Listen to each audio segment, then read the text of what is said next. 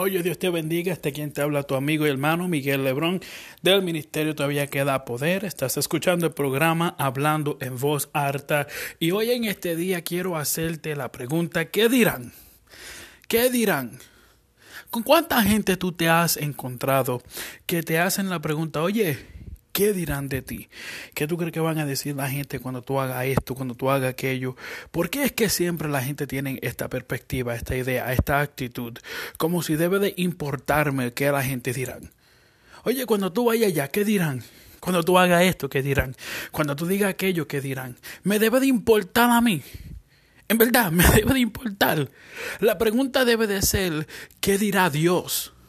No qué dirá fulano de tal, qué dirá eh, el otro, el vecino, es qué dirá Dios. Esa debe de ser la pregunta de qué dirá Dios, ¿qué dirán en el cielo de mí? No qué dirán mis, vecinos y la gente que no viven conmigo, a las cuales yo no tengo que rendirles cuenta. ¿Qué dirán de mí en el cielo? ¿Qué dirá Dios de mi acción, de mi decisión, de mi actitud?